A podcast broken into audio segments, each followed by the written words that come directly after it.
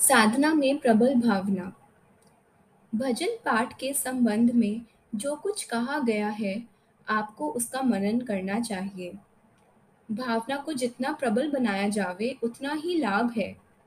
क्योंकि अंत में हमारा जगत भावनामय ही है। जो कुछ हम हैं, वह भावना से ही है।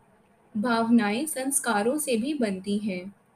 पर कुछ भावनाओं के मूल में सच्ची बातें भी होती हैं। जैसे कि हम ऋषि संतान हैं, भावना में बड़ा बल है। भजन पाठ में भावना प्रबल बनानी चाहिए।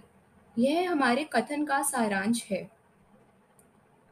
लुई कोन के स्नानों में भी भावना से ही लाभ होता है। नहीं तो पंडे लोग पानी में कितनी कितनी देर रहते हैं, उनको उससे कोई लाभ नहीं होता, क्योंकि उनकी उसमें स्वास्थ्य की भावना नहीं होती। जब उपासना में बैठो तो समझो देवता सामने विद्यमान है और भगवत कृपा अवतरित हो रही है। भावना सजीव होनी चाहिए, निर्जीव नहीं।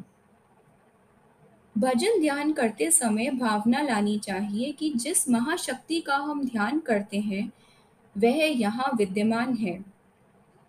मैं तो जब हम कीर्तन करते हैं, ऐसा अनुभव करता हूँ कि वह महाशक्ति यहाँ विद्यमान है और भी सज्जन हैं जो ऐसा अनुभव करते हैं।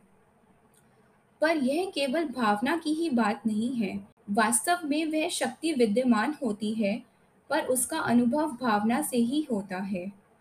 यदि इतने दिनों का, छह दिन का अखंड जाप भावना से हुआ है तो उस स्थान में एक विशेष शक्ति पैदा हो जानी चाहिए, जिससे जो भी वहाँ जाए प्रभावित हो जाए।